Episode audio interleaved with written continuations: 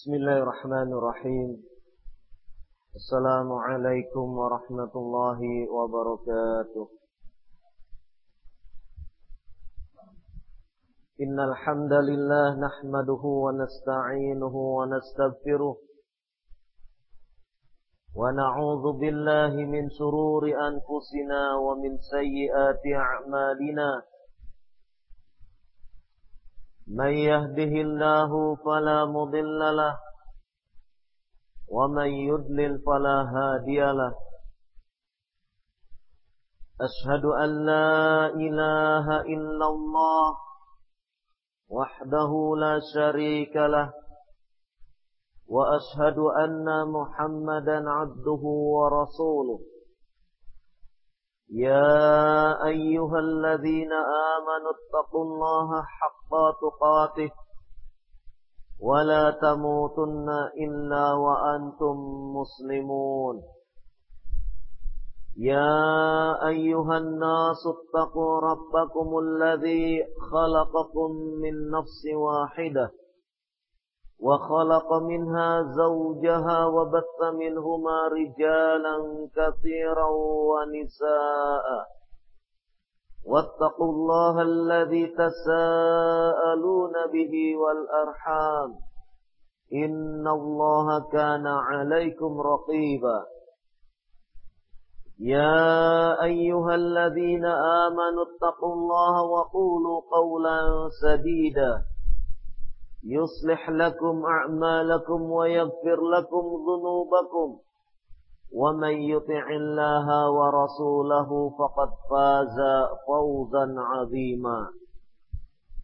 أما بعد فإن أصدق الحديث كتاب الله وخير الهدي هدي محمد صلى الله عليه وعلى آله وسلم وشار الأمور محدثاتها وكل محدثة بدعة وكل بدعة ضلالة وكل ضلالة في النار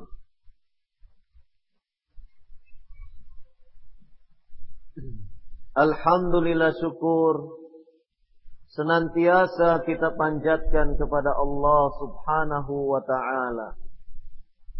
Allah lah yang telah memberikan berbagai kenikmatan kepada kita.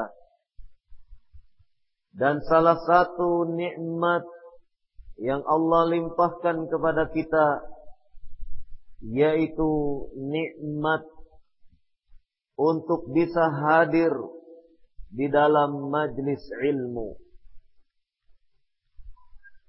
Dikatakan kehadiran kita di dalam majlis ilmu ini sebagai sebuah nikmat karena Melalui ilmu itu pula kita akan bisa beramal.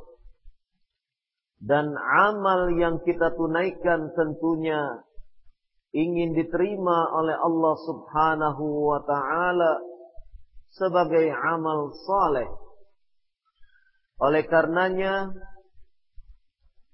untuk diterimanya satu amal sebagai amal saleh harus dilandasi dengan ilmu. Al-ilmu qabla al-qawl wal amal.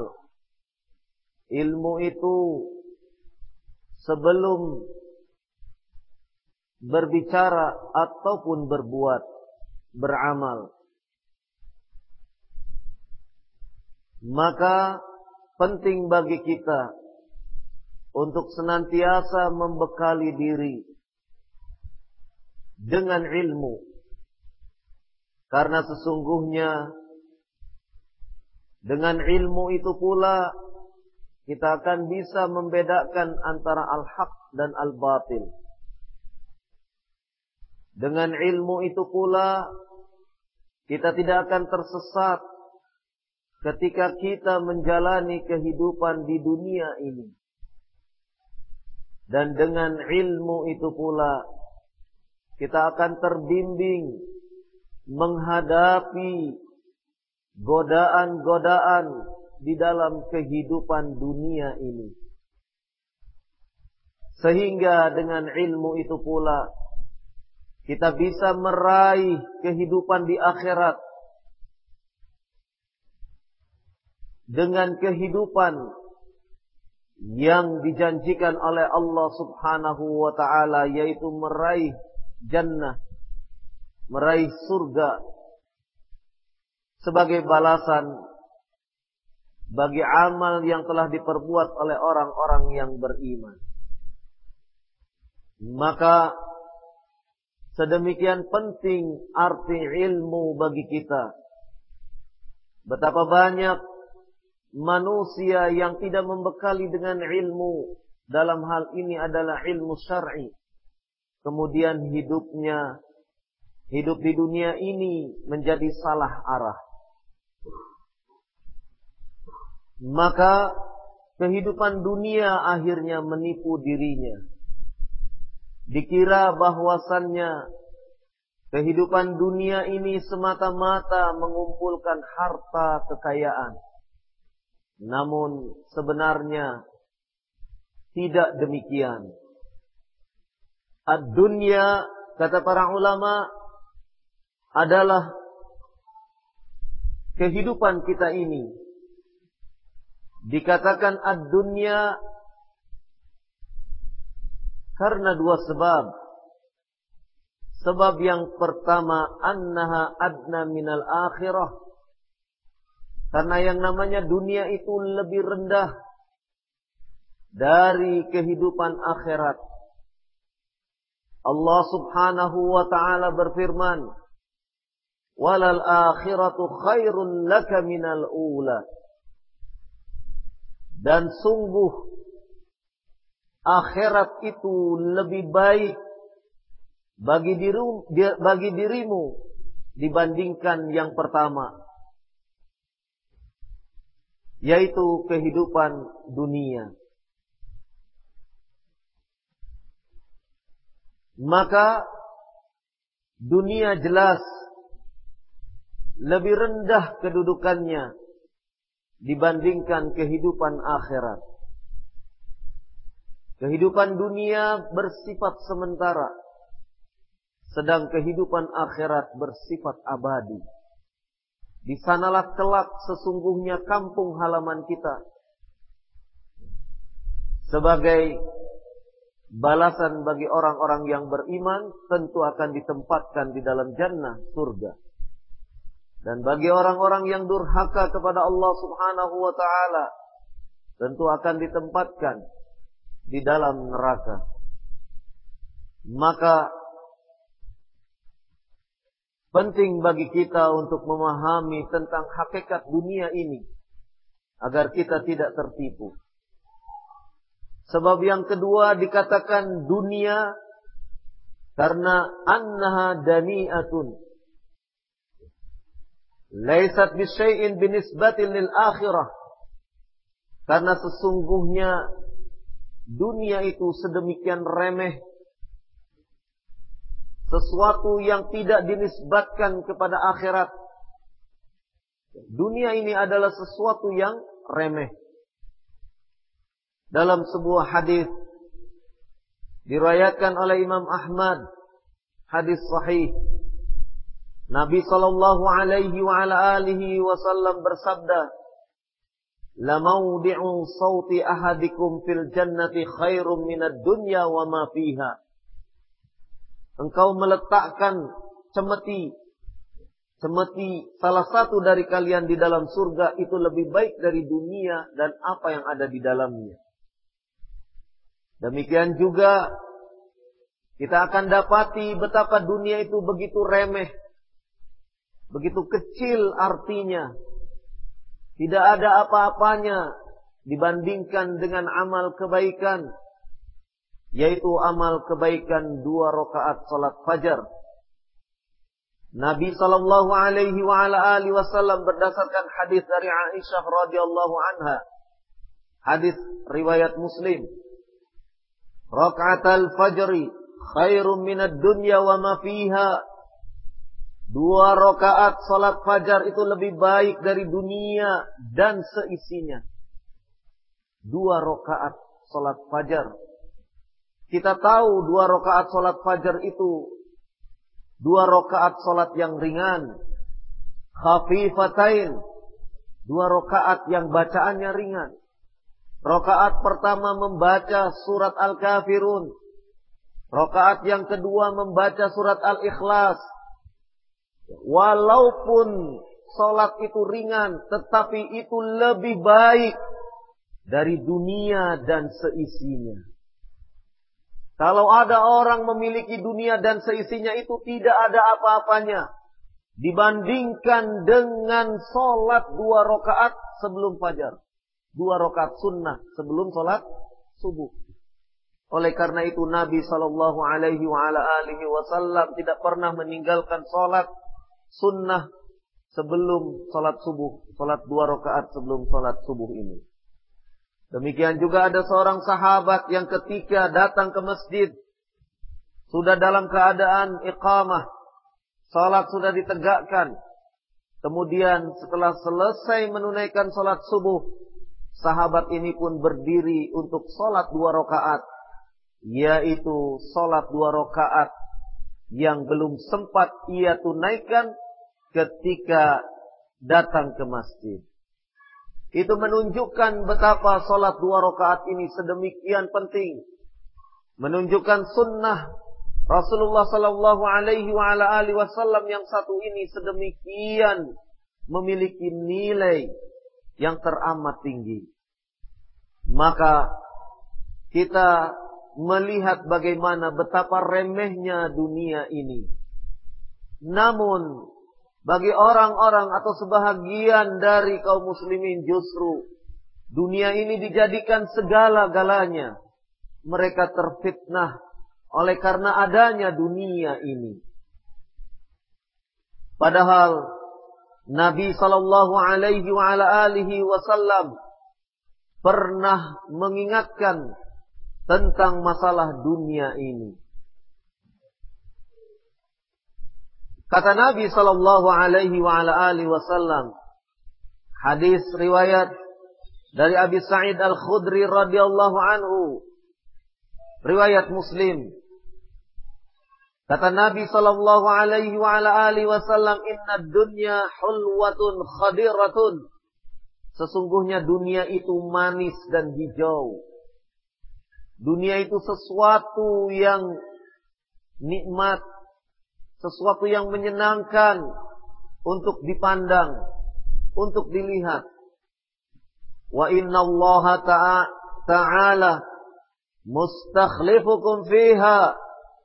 Kemudian Allah subhanahu wa ta'ala telah menempatkan kalian di dunia itu sebagai khalifah. Fayanzuru kaifa ta'malun. Maka bagaimana engkau atau kalian akan beramal. Maka lihatlah bagaimana kalian beramal. Wattaqud dunya wattaqun nisa. Maka bertakwalah kalian dalam mengurusi masalah dunia dan bertakwalah kalian dalam mengurusi masalah wanita. Nabi sallallahu alaihi wa ala alihi wasallam telah mengingatkan kepada kita, telah memperingatkan kepada kita untuk hendaknya berhati-hati dalam masalah dunia dan terkhusus adalah dalam masalah wanita. Kita tahu bahwasannya yang namanya dunia itu beragam. Orang bisa tertipu karena harta kekayaan. Orang bisa tertipu karena sawah ladang. Orang bisa tertipu karena emas perak, atau perhiasan lainnya. Itu semua adalah perhiasan-perhiasan dunia yang manusia menyukainya. Dan itu sudah ditegaskan oleh Allah subhanahu wa ta'ala melalui firman-Nya. Zuyyina lin-nasi hubbus syahwati minan nisa'i wal banina wal qanatiril muqantarati minadh dhahabi wal fiddati wal khailil musawwamati wal an'ami wal harf dzalika mata'ul hayati dunya. Wallahu 'indahu husnul ma'ab. Dalam firman Allah Subhanahu wa taala disebutkan telah dijadikan indah pada pandangan manusia kecintaan terhadap keinginan-keinginan pada wanita, anak-anak, harta kekayaan yang menumpuk, yang meliputi emas, perak, kuda-kuda pilihan, binatang ternak, dan sawah ladang.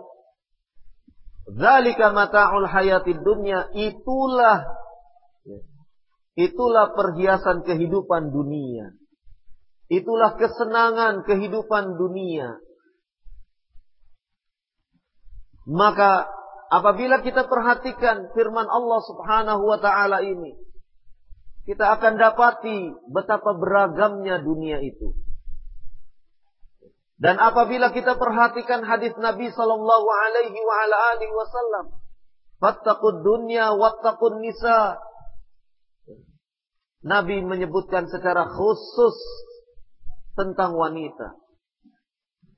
Padahal dunia itu macam-macam kendaraan, anak laki-laki, anak-anak, kemudian sawah ladang dan seterusnya.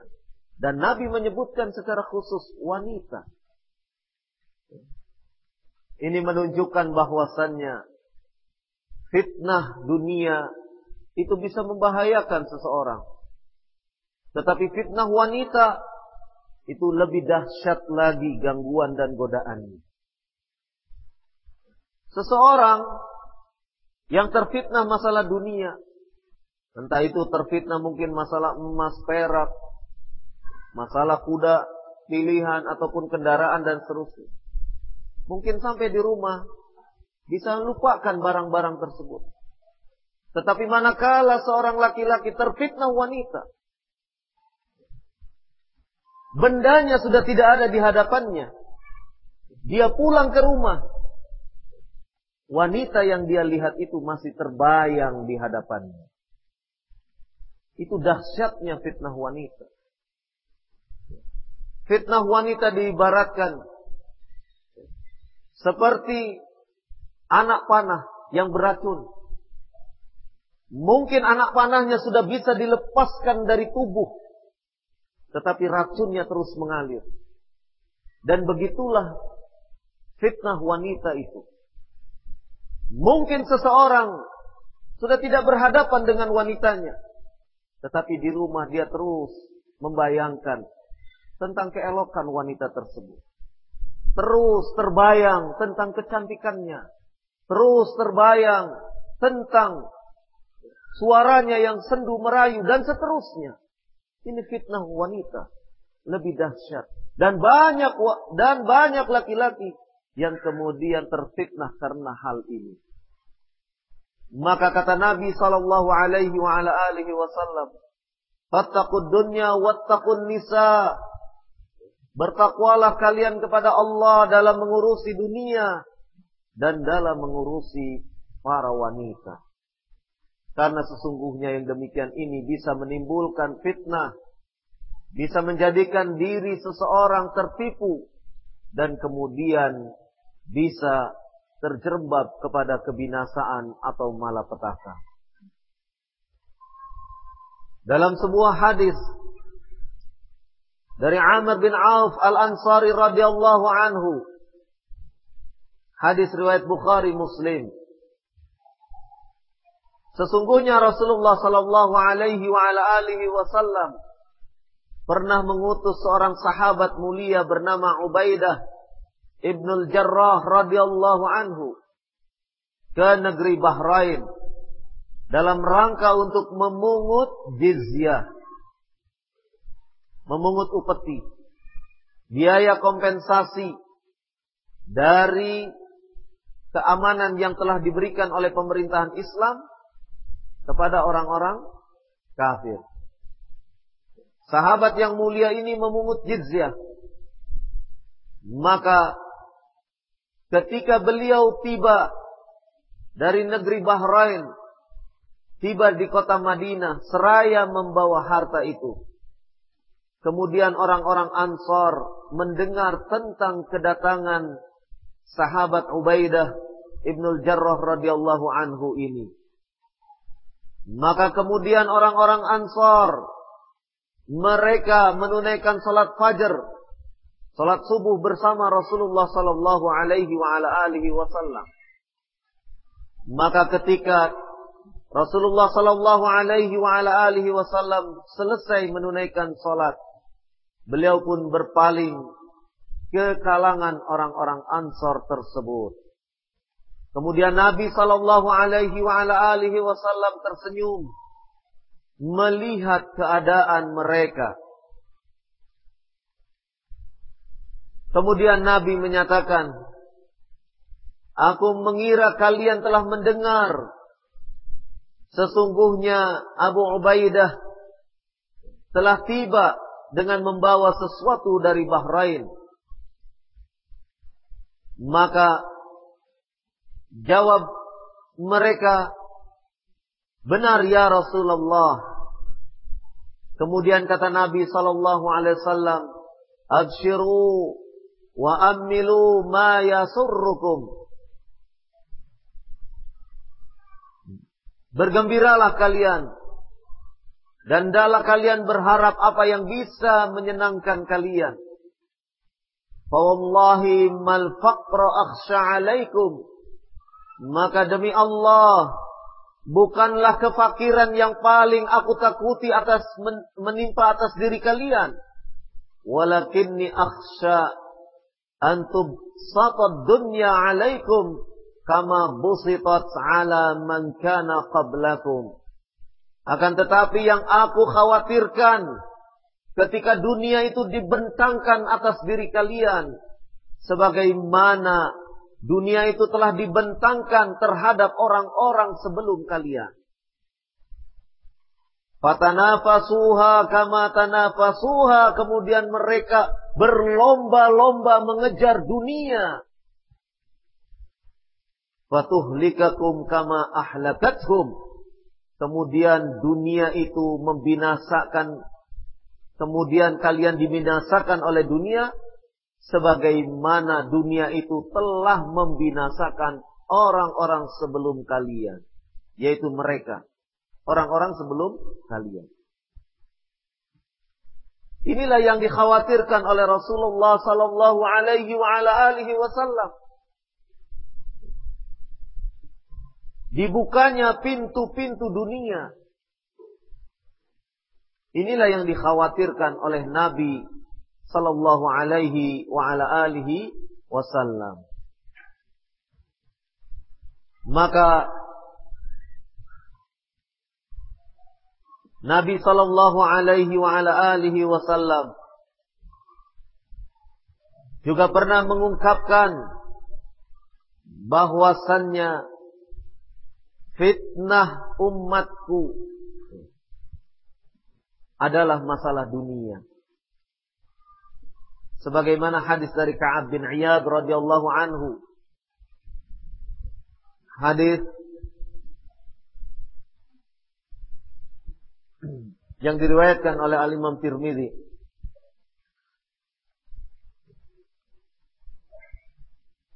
Dari Ka'ab bin Iyad radhiyallahu anhu ia berkata, Sami'tu Rasulullah sallallahu alaihi wa ala alihi wasallam yaqul Aku telah mendengar Rasulullah sallallahu alaihi wa ala alihi wasallam bersabda Inna likulli ummatin fitnah Sesungguhnya pada setiap umat itu ada fitnah. Wa fitnatu ummati al-mal. Dan fitnah umatku adalah harta. Maka apabila kita kaitkan dengan apa yang dinyatakan oleh Rasulullah sallallahu alaihi wa ala alihi wasallam betapa harta itu menggiurkan Betapa harta itu menggiurkan. Padahal kita tahu ketika seorang hamba meninggalkan dunia ini, hanya tiga yang akan mengikuti dirinya. Yatba'ul mayyita thalathah. Mayit itu akan, yang mengikuti mayit itu hanyalah tiga ahluhu wa maluhu wa amaluhu keluarganya hartanya dan amalnya Fayarji'uthnan wa yabqa wahid. Maka yang kembali yang akan kembali dua sementara yang akan tinggal bersama si mayit hanya satu. Yarji'u ahluhu wa maluhu. Yang akan kembali adalah keluarga dan hartanya. Wa yabqa amaluhu dan yang akan bersama tinggal bersama dia adalah amalnya. Maka ketika ia di dunia sedemikian tergopoh-gopoh mencari kehidupan, mencari harta kekayaan, menumpuk harta kekayaan, dia begitu bersemangat.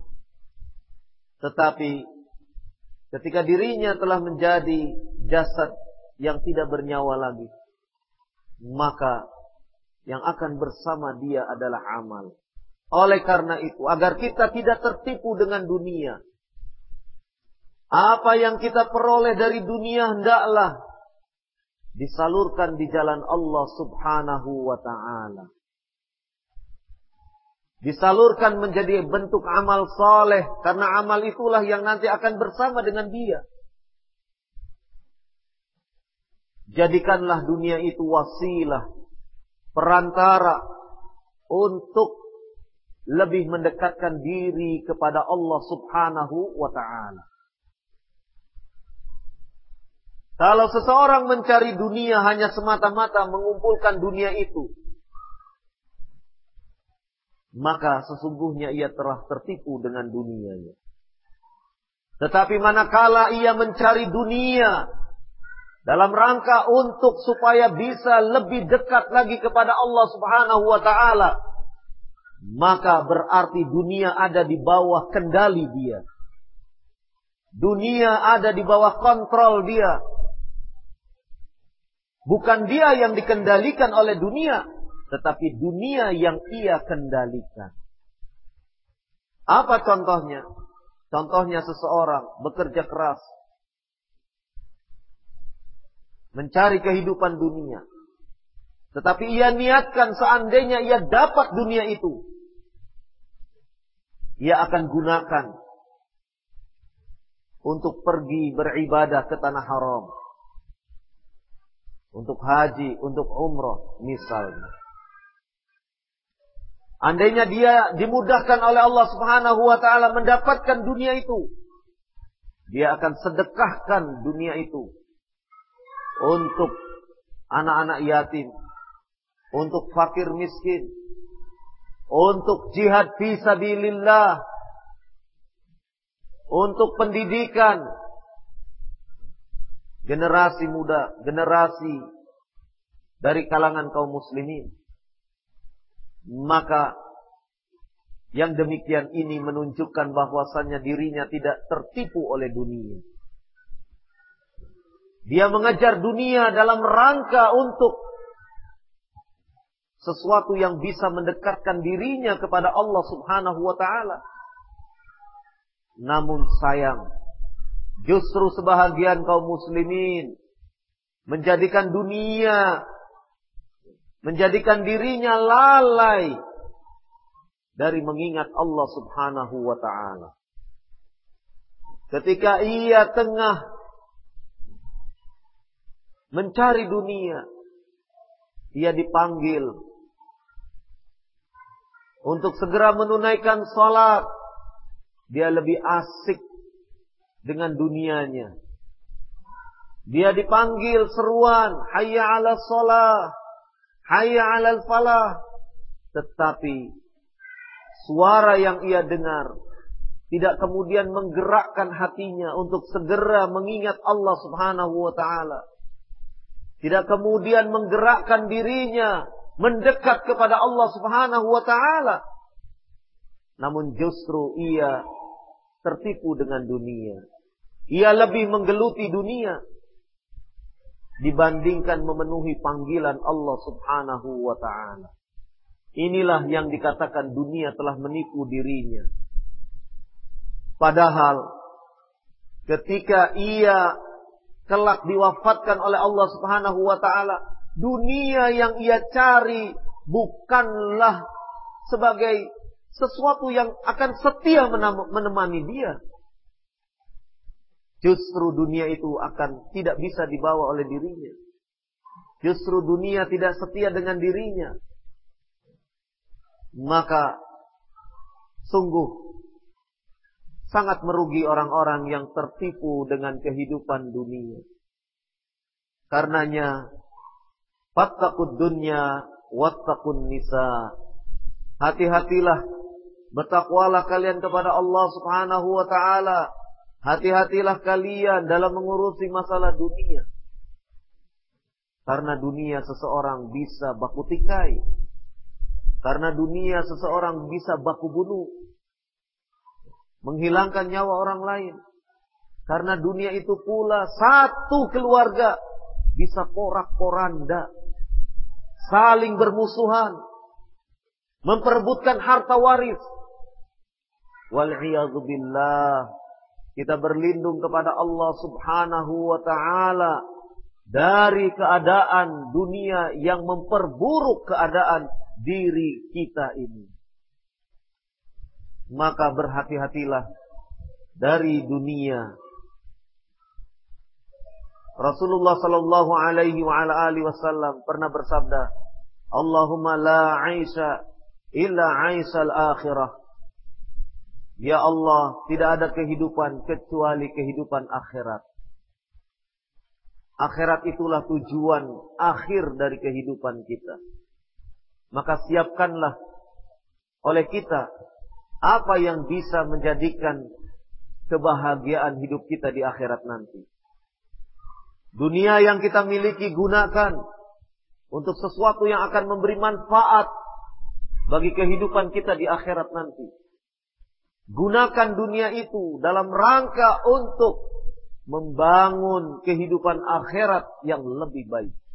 Membangun kehidupan akhirat sehingga kita hidup di akhirat hidup yang penuh kebahagiaan.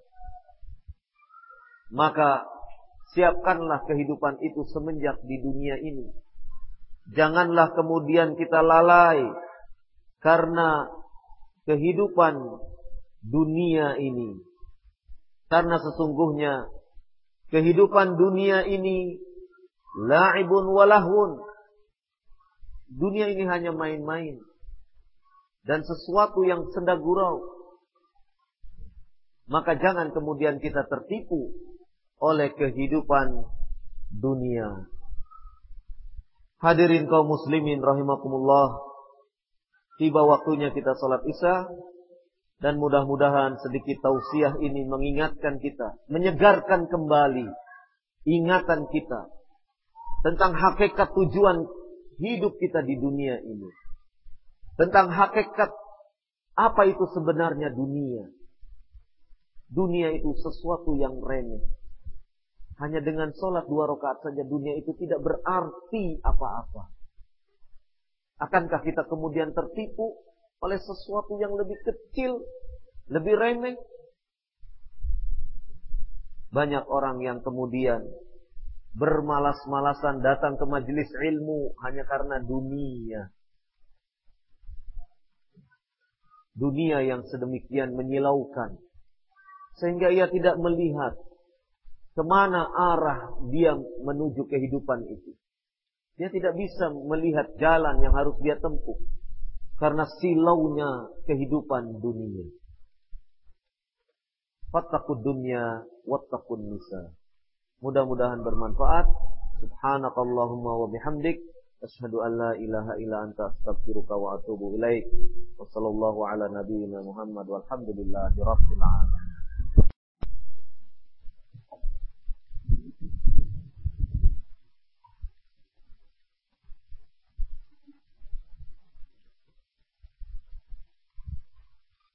بسم الله الرحمن الرحيم. الحمد لله حمدا كثيرا طيبا مباركا فيه كما يحب ربنا ويرضى. أشهد أن لا إله إلا الله وحده لا شريك له. وأشهد أن محمدا عبده ورسوله. صلى الله عليه وعلى آله وسلم تسليما كثيرا أما بعد.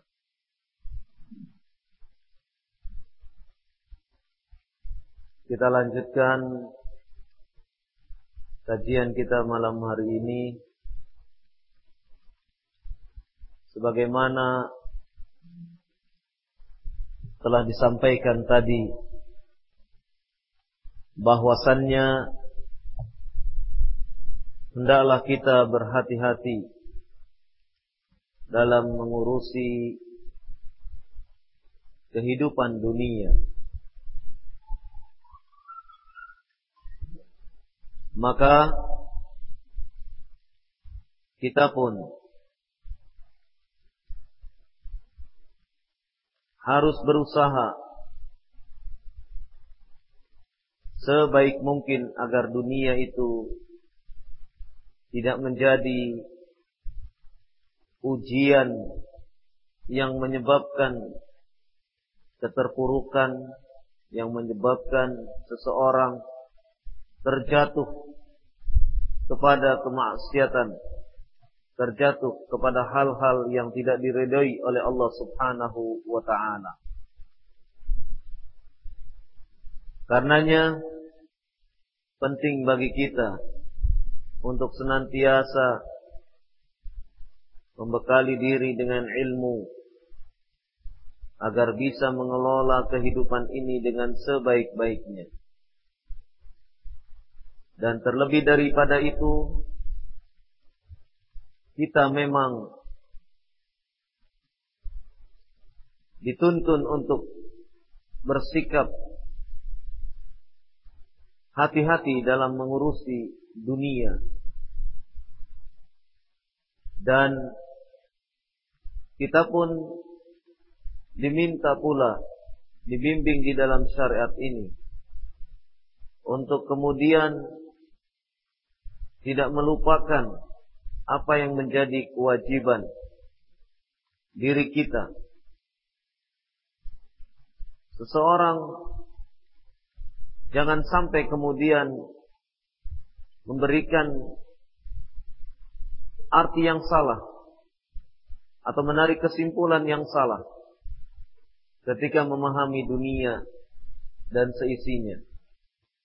Sebagaimana tadi disebutkan bahwasannya hendaklah kita mencari dunia dalam rangka untuk mendekatkan diri kita kepada Allah Subhanahu wa taala.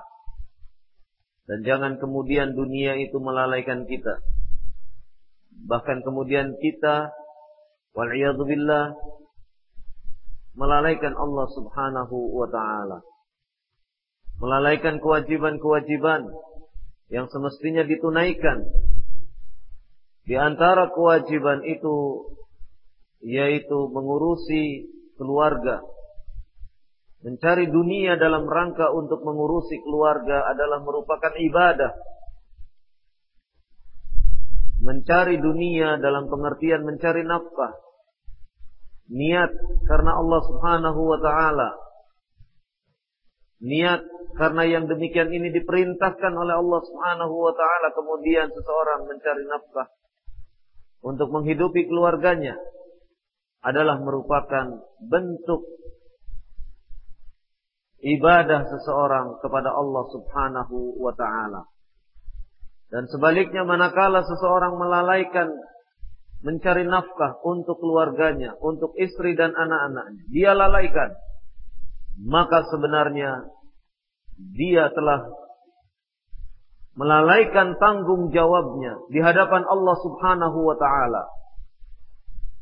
Maka yang demikian ini bukanlah menjadi akhlak seorang mukmin. Rasulullah sallallahu alaihi wa ala alihi wasallam pernah bersabda, akmalul mu'minina imanan ahsanuhum khuluqan yang paling sempurna keimanan dari orang-orang yang beriman adalah yang paling baik pada diri mereka itu akhlaknya. Wa khiyarukum khiyarukum linisaihim dan sebaik-baik kalian adalah sebaik-baik yang bisa mengurusi keluarganya, para istrinya. Dan di antara mengurus para istri, mengurus keluarga, yaitu dengan memberi nafkah. Jangan dijadikan lantaran ingin beribadah. Kemudian dia berdiam diri di masjid. Tetapi kemudian dia menelantarkan anak istrinya. Yang demikian ini adalah sikap gulu. Sikap berlebihan. Dan Nabi Shallallahu Alaihi Wasallam telah memperingatkan tentang hal yang demikian ini. Ketika ada tiga orang sahabat Nabi bertanya tentang bagaimana ibadah Nabi Sallallahu Alaihi Wasallam. Mereka bertanya, maka setelah diberi penjelasan, ketiga orang ini kemudian menyimpulkan, kalau demikian aku akan puasa terus. Yang satu lagi, kalau demikian aku akan berjaga malam terus, yaitu sholat malam terus, semalam suntuk sholat malam. Yang satu lagi, kalau demikian aku tidak mau menikah.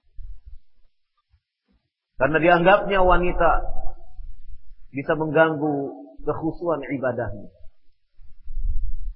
Maka kemudian Nabi Shallallahu Alaihi Wasallam mendengar yang demikian ini, dan Nabi Shallallahu Alaihi Wasallam menyebutkan, aku orang yang paling takwa, tapi aku pun berpuasa dan aku pun berbuka. Aku berjaga, sholat malam, namun aku pun tidur dan aku menikahi para wanita. Maka kata Nabi sallallahu alaihi wasallam, "Faman raghiba an sunnati falaisa minni." Barang siapa yang tidak suka kepada sunnahku, membenci terhadap sunnahku, maka dia bukan termasuk golonganku. Melindungi keluarga, merawat keluarga, membimbing para istri dan anak-anak adalah merupakan kewajiban yang juga merupakan ibadah bagi seorang suami. Jangan kemudian lantaran beralasan katanya sibuk mengurusi dakwah ke sana kemari dakwah dari masjid ke masjid istrinya ditelantarkan Istrinya ditelantarkan. Maka yang demikian ini bukan akhlak seorang mukmin. Bukan sesuatu yang dituntunkan di dalam agama. Yang ada di dalam tuntunan agama adalah sibuk di dalam dakwah tetapi istri dan anak-anak pun tetap terbimbing, tetap mendapat haknya tetap terjaga dan senantiasa terawasi. Bahkan kesibukan kita dalam dakwah memberikan semangat kepada anak istri kita untuk lebih dekat lagi kepada Allah Subhanahu wa taala. Mereka tidak ditelantarkan, mereka tidak ditinggalkan begitu saja, apalagi kalau sampai tidak dinafkahi. Ini namanya bentuk perbuatan yang tidak sesuai dengan syariat. Oleh karena itu, hendaklah waspada, hendaklah kita senantiasa mawas diri, introspeksi untuk senantiasa memperbaiki hal-hal yang tidak baik, kemudian bisa menjadi baik. Wa khiyarukum khiyarukum linisaihim.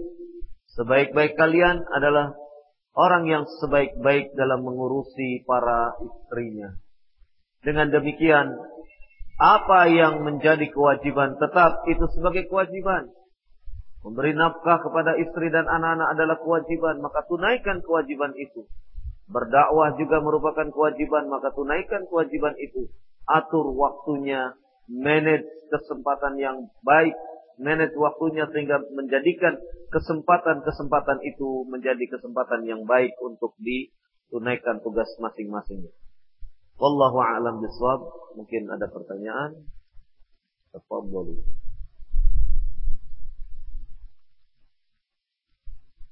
Kalau tidak ada saya yang bertanya. Atau ditutup majelis.